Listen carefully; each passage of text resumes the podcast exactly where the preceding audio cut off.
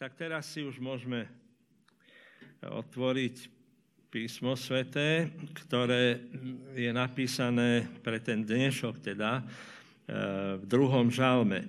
Druhý žalm to bude.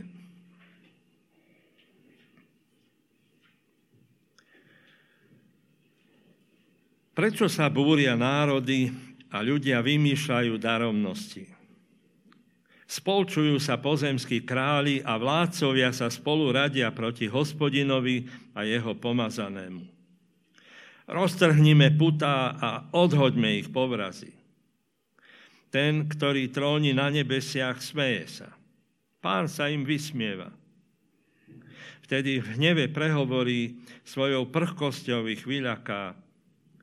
Ja som ustanovil svojho kráľa na Sione, na svojom svetom vrchu oznamujem rozhodnutie hospodina. Povedal mi, ty si môj syn, ja som ťa dnes plodil. Požiadaj ma a dám ti národy ako dedičstvo, končiny zeme do vlastníctva. Rozbiješ ich železným prútom, roztlčieš ako hlinenú nádobu. Králi, buďte teda rozumní.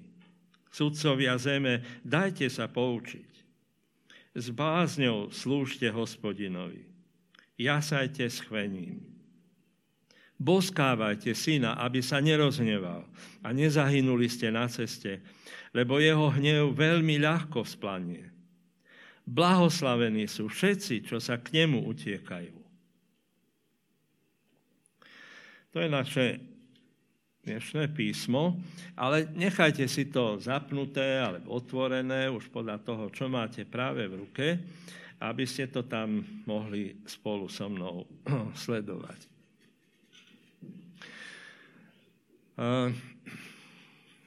Tento týždeň um, sme mali, začal som, keď som sa postavil tak pozitívne a, a tento začiatok nebude až tak veľmi pozitívny. E, mali sme niekoľko pohrebov.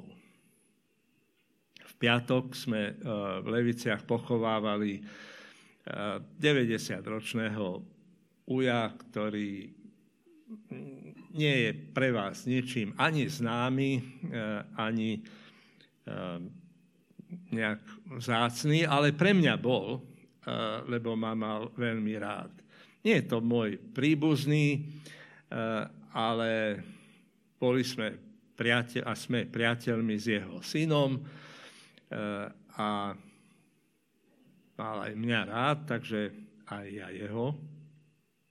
Eh, možno, že niektorí z vás ste sledovali včera pohreb Juraja Jakubiska, ktorého tam označovali za e, Felínyho východu.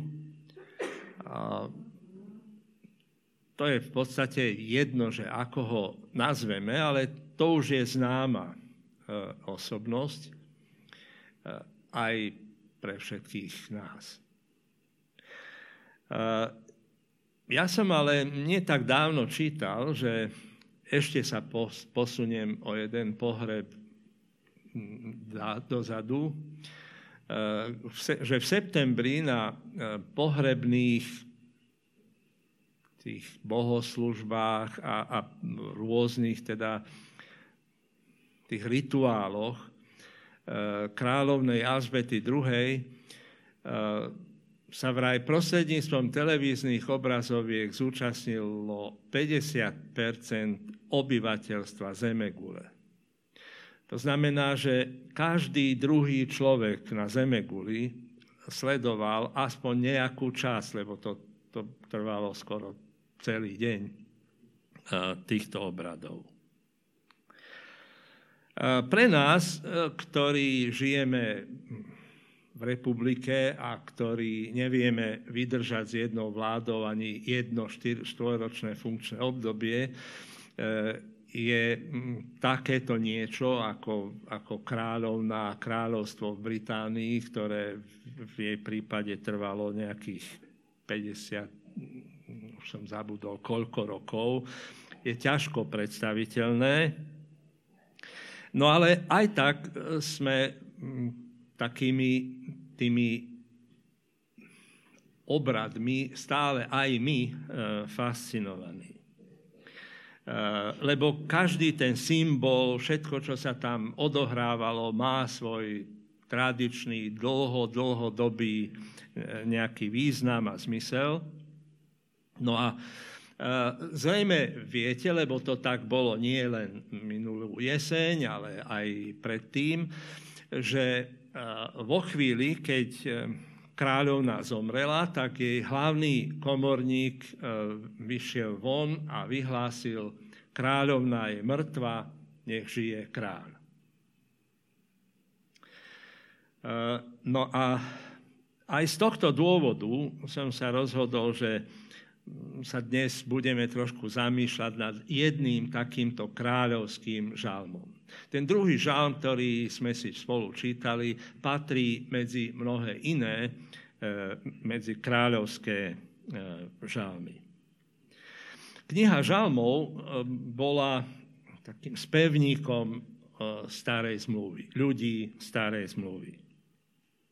A spieval z tohto spevníka aj pán Ježiš. No a na tých kráľovských zámkoch a palácoch a hradoch, tam vždy, keď sa tam nachádza, prichádza, odchádza kráľ, kráľovná, kráľovská návšteva, tak znejú fanfáry. Ale tu v tomto druhom žalme tie fanfáry, ktoré aj v žalmoch, ale to v iných žalmoch, napríklad v 24.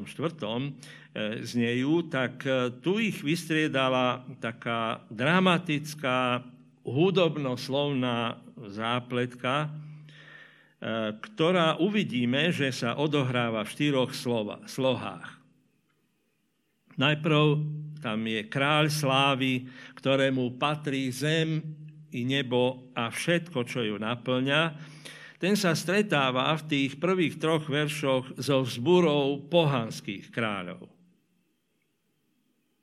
Že ten kráľ, ktorému e, trónom sú nebesá a celá zem je iba podnožkou pod jeho nôh, nohy, sa im však vo veršoch 4 a 6 vysmieva. A to napätie medzi vzbúrencami a hospodinom dochádza k rozuzleniu vo veršoch 7 až 9 definitívnym výrokom hospodina o jeho pomazanom kráľovi. A záverečná sloha vo veršoch 10 až 12 tejto dramatickej piesne je výzvou ľuďom, aby sa podriadili a slúžili hospodinovmu kráľovi, ktorý je v 12. verši aj explicitne pomenovaný Božím synom. Dobre, ale o kom to vlastne žalmista spieva?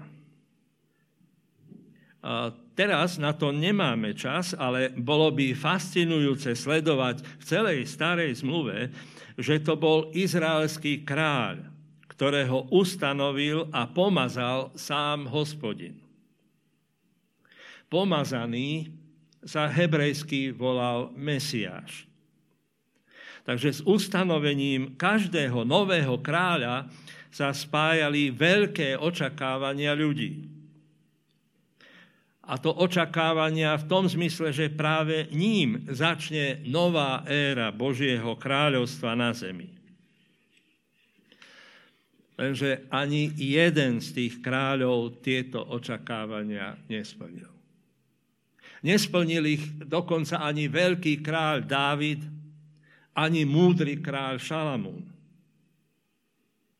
Úpadkom ani zánikom izraelského kráľovstva však neupadla, ale vzrastala túžba izraelského ľudu po splnení týchto veľkých božích sľubov.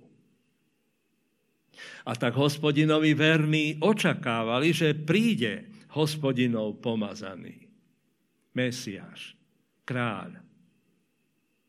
Alebo grécky potom Kristus. A kresťanská církev číta tento žalm už 2000 rokov ako proroctvo o Ježišovi Kristovi, kráľovi. Nás ale teraz nebude zaujímať len identita, či totožnosť tejto tajomnej postavy, ale aj dôsledky, ktoré z jeho kráľovania pre nás vyplývajú. Takže e, s týmto textom druhého žalmu pred sebou počúvajme toho, ktorý bude mať posledné slovo. Najprv, ako som už spomenul, sa to začína vzbúrou ľudí proti kráľovi. Verš 1. Prečo sa búria národy a ľudia vymýšľajú daromnosti? Spolčujú sa pozemskí králi, vládcovia sa spolu radia proti hospodinovi a jeho pomazanému. Roztrhnime putá a odhoďme ich povrazy. Zvyčajne to bývalo tak, že keď nastupoval nový kráľ, tak tí poddaní vazalskí králi sa spolčili a snažili sa vymknúť z nadvlády toho pôvodného kráľa. Ja mám 8-ročného vnúka, najmladšieho, ktorý so mnou stále zápasí. Ešte ma nikdy zatiaľ aj to príde, ešte ma nikdy nepremohol, ale pokúša sa o to vždy. Vždy, keď sa stretneme. No, my sa nad tým smejeme, ale on to myslí veľmi vážne. Uh, nuž, ale to nie je len detinské úsilie. Európou sa šíri tzv. nový ateizmus. A s týmto ateizmom sa stretnete v knihách a na sociálnych sieťach aj na Slovensku. Ale títo ľudia, prívrženci nového ateizmu, pravdepodobne neprišli dnes do tohto zhromaždenia. Tak sa radšej pozrieme na tú jemnejšiu podobu vzbúry proti Bohu, ktorá sa nás už môže týkať. Na bohoslužbách totiž sedia skôr zbožní ľudia, ktorí si však namiesto hospodina, ktorému patrí celá zem i nebo, čo ju naplňa, našli jeho mnohoraké náhrady, ktoré Biblia vždy označuje modlami. Že čo to je? Mnohým aj vám známy Tim Keller hovorí, o modlách toto. Je to čokoľvek, čo je pre teba dôležitejšie ako Boh. Čokoľvek, od čoho očakávaš, že ti dá to, čo môže dať len Boh. Falošným Bohom je čokoľvek také podstatné vo vašom živote, že keď to stratíte, tak máte pocit, že sotva stojí za to žiť. A môže to byť rodina, a deti, alebo kariéra a zarábanie peňazí, či úspech, ale aj zachovanie si tváre, či sociálne postavenie. Čokoľvek môže byť Bohom, ktorý vládne a slúži ako božstvo v srdci človeka alebo v živote ľudí. Takže modly existujú všade. Toľko Keller. Takže aj toto podľa prvého verša patrí medzi tie daromnosti, ktoré ľudia vymýšľajú. E, daromnosti však nie sú iba falošní bohovia, ktorých si ľudia neustále vymýšľajú. Nábožní ľudia sa často búria proti Bohu. Búria sa proti takému Bohu, ktorý nezodpovedá ich predstavám o tom, aký by Boh mal byť. A ako by sa ten Boh mal správať. Verš 3. Roztrhnime putá a odhoďme ich povrazy. Takže od tých čas prvých ľudí e, v rajskej záhrade, kde oni chceli byť e, ako bohovia, až do týchto našich dnešných dní je podstatou hriechu, tedy zbúry proti Bohu, naša neustála snaha o zosadenie hospodina z trónu a dosadenie seba a svojich vlastných predstav.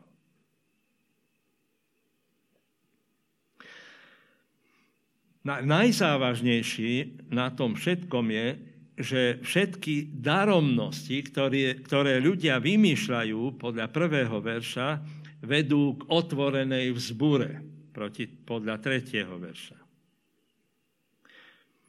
No tak sa pozrime, čo na túto vzbúru ľudí na zemi hovorí kráľ, ktorý tróni na nebi. Verš 4. Ten, ktorý sedí na nebesiach, smeje sa. Pán sa im vysmieva. Čo iné by malo byť odpovedou toho, ktorý tróni na nebesiach a pre ktorého zem je iba podnož jeho nôh. Čo iné ako smiech by malo byť mojou odpoveďou e, môjmu vnukovi, ktorý sa tak vehementne usiluje premôcť ma. Že čo je na tejto zbúre také smiešné? otvorená alebo aj skrytá arogancia, ktorou sa ľudia snažia zosadiť Boha z trónu. Lenže my vieme, aj hovorieme, hovorievame, že najlepšie sa smeje ten, kto sa smeje na konci. Najlepšie sa smeje ten, kto sa smeje na konci. A to je kto? Boh sám. Verš 4. Ten, ktorý tróni na nebesiach, smeje sa. Pán sa im vysmieva. Ale úsmev mrzne na perách, podľa verše, verša 5. Bo vtedy v hneve prehovorí svojou prchkosťou ich vyľaká. Chcete vedieť, ako to bude vyzerať? príďte na konferenciu, eh, lebo tam bude reč o zjavení, ale len krátučký úvod zo 6. kapitoly. Nebo sa stiahlo ako zvytok a všetky vrchy ostrovy sa pohli zo svojich miest králi zeme, veľmoži, vojvodcovia, boháči, mocnári i všetci otroci slobodní sa ukryli do jaskýň a medzi bralá vrchov. A volali vrchom a bralám, padnite na nás a ukryte nás pred tvárou sediaceho na tróne a pred hnevom baránka, lebo nadišiel veľký deň ich hnevu. A kto môže obstáť? No král Herodes si myslel, že ho zašľapne hneď po narodení. Pilát, predstaviteľ vtedajšej svetovej superveľmoci, si myslel, že bude mať od neho pokoj, keď ho dá popraviť. Aj, ale aj nábožní ľudia, ktorí mali inú predstavu o kráľovi, rozhodli a, a kričali po uliciach, nechceme, aby tento nad nami kráľoval. A potom naliehali preč ním, Preč ním? My nemáme kráľa. Priatelia, hospodin a jeho pomazaný nie je tým, nie je takým, akého si zadefinovala naša sentimentálna kultúra. A prečo ich vyľaká? Preto, čo veľmi dôrazne e, vo verši 6 hovorí ja som ustanovil svojho kráľa na Sione, na svojom svetom vrchu. A toto je tá os, okolo ktorej sa otáča celý spor. Rozhodujúce slovo má hospodin. Hospodin a jeho pomazaný kráľ bude mať aj posledné slovo. Ustanovenie Božieho kráľa je definitívna odpoveď na vzbúru ľudí. Aký je výrok tedy tohto Boha o kráľovi? Verš 7. Tam sa dostáva k slovu samotný Mesiáš, ten kráľ. oznamujem rozhodnutie hospodina. Povedal mi, ty si môj syn, ja som ťa dnes plodil. Požiadaj ma a dám ti národy ako dedičstvo, končiny zeme do vlastníctva. Rozbiješ ich železným prútom, roztlčieš ako hlinenú nádobu. Tá iniciatíva a rozhodujúce slovo v dejinách vždy patrilo hospodinovi.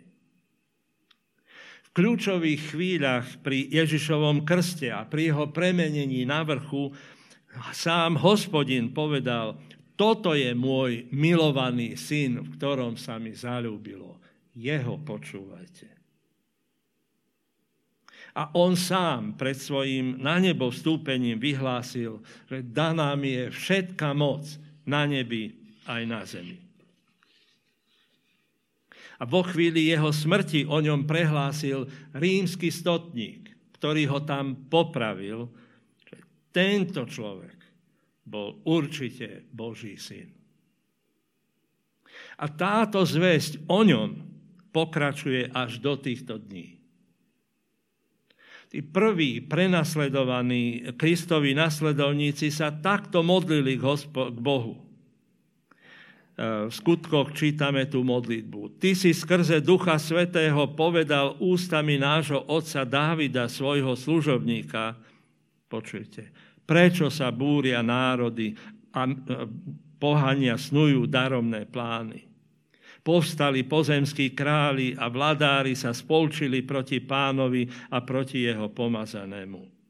Veď v tomto meste sa Herodes a Ponský Pilát naozaj spolčili s pohanmi a s izraelským ľudom proti tvojmu svetému služobníkovi Ježišovi, ktorého si pomazal, aby vykonali všetko čo, to, čo tvoja ruka a tvoj zámer vopred určili, že sa má stať. A tie slova z 9. verša sa objavujú aj v poslednej knihe svätého písma, vo videní Apoštola Jána, keď píše, že videl som otvorené nebo a v ňom bieleho konia. A ten, čo sedel na ňom, sa volal verný a pravdivý. Súdi a bojuje spravodlivo. Jeho oči boli ako plameň ohňa. Na hlave mal mnoho diadémov. Napísané mal meno, ktoré nepozná nik, iba on. Oblečený bol do plášťa zmáčaného krvou a jeho meno bolo Božie slovo. Nebeské vojská ho sprevádzajú na bielých koňoch, oblečené do bieleho, čistého kmentu. Z úst mu vychádza ostrý meč, aby ním bil národy. Bude nad nimi vládnuť železnou berlou a sám bude šliapať lis s vínom rozhorčeného hnevu všemohúceho Boha. Na plášti a na bedrách má napísané meno Kráľ kráľov a pán pánov. Vidíte, tie citáty, ktoré vám tu z písma čítam, vykresľujú iného Krista, ako je ten, ktorého my vydávame na romantických vianočných pohľadniciach.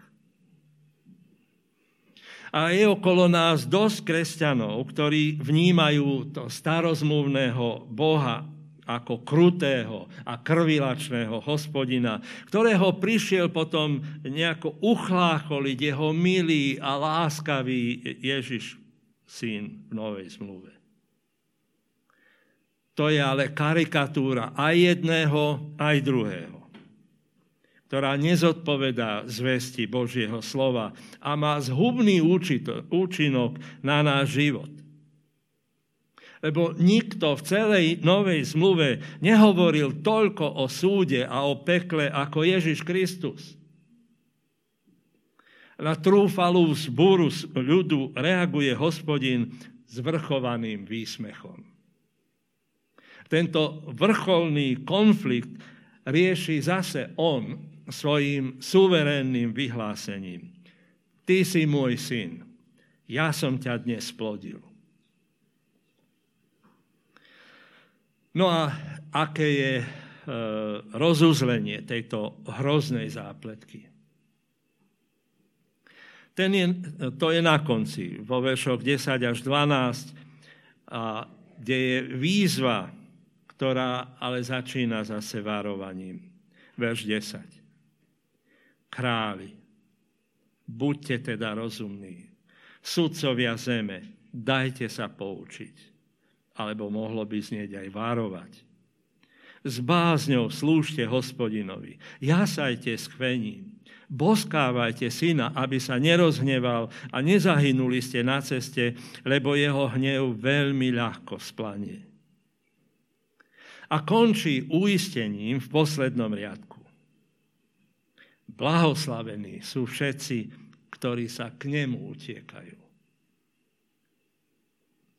A táto výzva tvorí obsah kresťanského evanielia, ktoré vždy obsahovalo varovanie aj uistenie.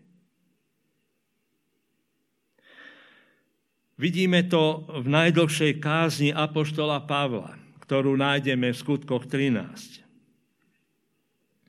Potom, ako tam Pavol zhrnul dejiny spásy, tak hovorí od 32. verša, my vám zvestujeme, že prisľúbenie, ktoré dostali naši otcovia, Boh splnil nám, ich deťom, keď skriesil Ježiša, ako je napísané v druhom žalme. Ty si môj syn, ja som ťa dnes splodil. Aj Pavol končí tú svoju kázeň výzvou v 38. verši. Uvedomte si teda, bratia, aj sestry, že prostredníctvom Neho sa vám ohlasuje odpustenie hriechov a všetkého, čo nemohol ospravedlniť Mojžišov zákon.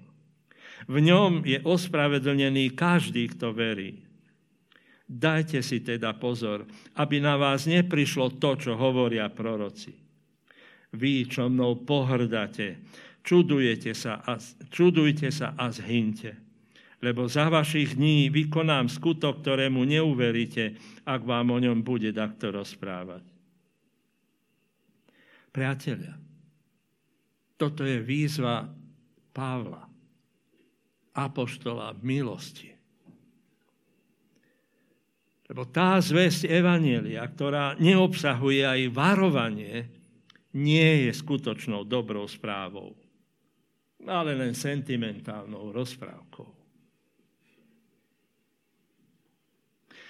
Nie je vylúčené, že možno niektorí z vás, ktorí tu sedíte a toto počúvate, ste pobúrení takouto dramatickou a radikálnou zväzťou, ktorá ohrozuje našu autonómiu.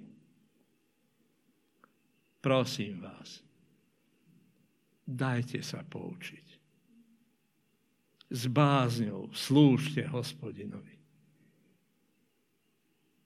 A nie len z donútenia, ale ochotne a s láskou boskávajte jeho syna, aby sa nerozhneval a nezahynuli ste. Lebo toho trasúceho sa Ježiška na slame, opľúvaného a zbičovaného Ježiša, ktorý potom odvisol na šibenici, Boh nadovšetko povýšil a dal mu meno nad každé meno, aby pri mene Ježiš pokľaklo každé koleno. Takže nie ja, nie politici, nie mediálni manipulátori, ale Boží syn, ktorého hospodin ustanovil za kráľa, bude mať posledné a rozhodujúce slovo. Boskávajte syna. Skláňajte sa pred ním. Ale ani tento dramatický zmluvný, starozmluvný žalm nekončí hrozbou, ale uistením v tom poslednom riadku. Blahoslavení sú všetci, čo sa k nemu utiekajú. Nedá sa utiec od neho, ale dá sa utiekať k nemu. Náš ekonomický systém je preniknutý bezodnou korupciou. Náš právny systém nemá ani len povedomie o spravodlivosti. Náš politický systém, okrem nejakých smiešných predvolebných billboardov, ktorý, ktorými budú zaplavené naše cesty a mesta, nemá ani záujem o potreby ľudí. Väčšina našich detí na Slovensku sa rodí a vyrastá v neúplných alebo tzv. patchworkových rodinách. A tak srdce mnohých z nás zviera úzkosť, čo bude s našimi deťmi, mojom prípade, našimi vnúkmi v našom prípade už. Čo bude so mnou, po tom ďalšom, alebo s tvojim priateľom, príbuzným, po ďalšom cykle chemoterapie.